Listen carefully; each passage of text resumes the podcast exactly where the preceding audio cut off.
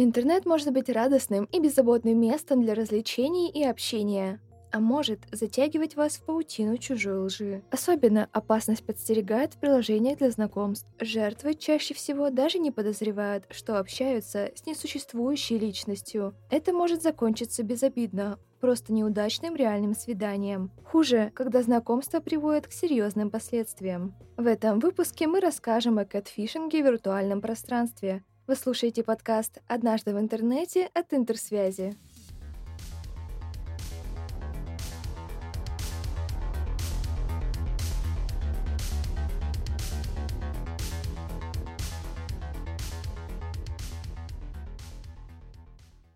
В интернете нам приходится верить людям на слово, особенно тому, что касается личности. Кэтфишинг – это способ обмана в интернете, когда человек выдает себя за другого, выставляет чужие фото и ведет переписку от несуществующей персоны. Таким образом, мошенники или пользователи с комплексами вытягивают деньги или личные отношения, которые не могут построить офлайн из-за замкнутости и неуверенности в себе.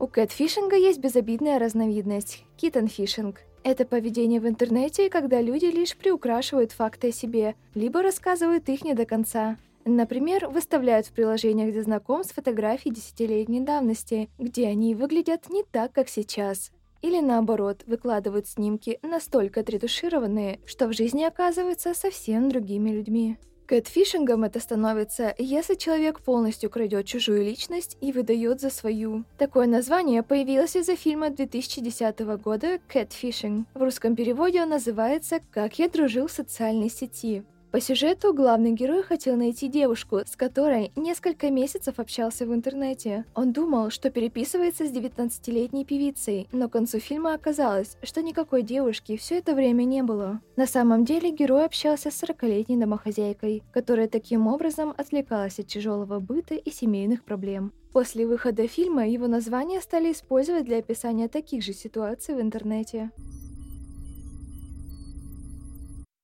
Почему люди обманывают друг друга с помощью кэтфишинга? Наиболее распространенная причина – это финансовая выгода. Например, человек, с которым пользователь установил прекрасные онлайн-отношения, может попросить перевести деньги в долг на лечение или для решения какой-то другой финансовой проблемы. Кэтфишеры печально известны тем, что умеют давить на жалость и разыгрывать различные дикие истории, чтобы вытянуть деньги, а после получения нужной суммы испариться навсегда. Еще одна причина обмана не связана с финансовой выгодой. Неуверенные в себе люди боятся, что не понравится без роскошной внешности и завидных достижений. Они скрывают какие-то факты своей внешности, по крайней мере, пока не покажут себя как интересную личность. Чтобы при личной встрече собеседник встретил их не по одежке, а по уму. Другие нуждаются во внимании, сочувствии или восхищении – для этого интернет-обманщики придумывают драматические истории, заводят для своих выдумок блоги, чтобы получать недостающие эмоции от сочувствующих читателей.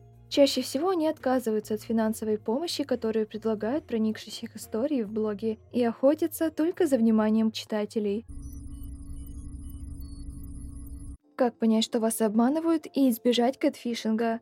Есть целый ряд примет и деталей, на которые стоит обратить внимание. В первую очередь присмотритесь к фотографиям, с какого ракурса они сняты. Если это всегда только крупный план, где видно лишь лицо, то, возможно, человек скрывает нюансы фигуры, которые считают непривлекательными. Или наоборот, фото собеседника выглядит слишком идеальным из-за ретуши и фильтров, чтобы убедиться, что человек не украл чужие фотографии, можете воспользоваться поиском по картинкам в Гугле или Яндексе. Поисковики должны найти либо его страницу, либо профиль человека, чьи фотографии он похитил. Если ваше общение длится достаточно много времени и идет к личной встрече, то предложите созвониться по видеосвязи. Отказ должен вас насторожить. Также обратите внимание на рассказ человека о своих достижениях. Если он хвастается глубокими познаниями в чем-либо, но при этом даже не разбирается в основах, то с большой вероятностью его успехи преувеличены или выдуманы. Например, он утверждает, что полиглот, но при переводе простого текста делает грубые ошибки или вообще отказывается переводить. В рассказах о его жизни тоже будут несостыковки, или наоборот, он дает только слишком общую информацию о себе.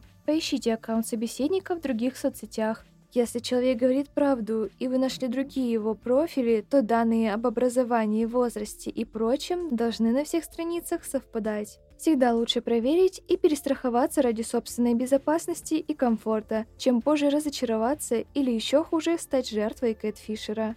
И, конечно же, всегда доверяйте своей интуиции. Это необъяснимое явление часто пытаются уберечь людей от неприятностей. Онлайн-знакомство – это распространенный инструмент поиска отношений в современном мире. А то, что пользуется популярностью у людей, всегда привлекает мошенников. Чтобы не пропустить новый эпизод и другой интересный контент, подписывайтесь на Интерсвязь и подкаст «Однажды в интернете». До следующего выпуска.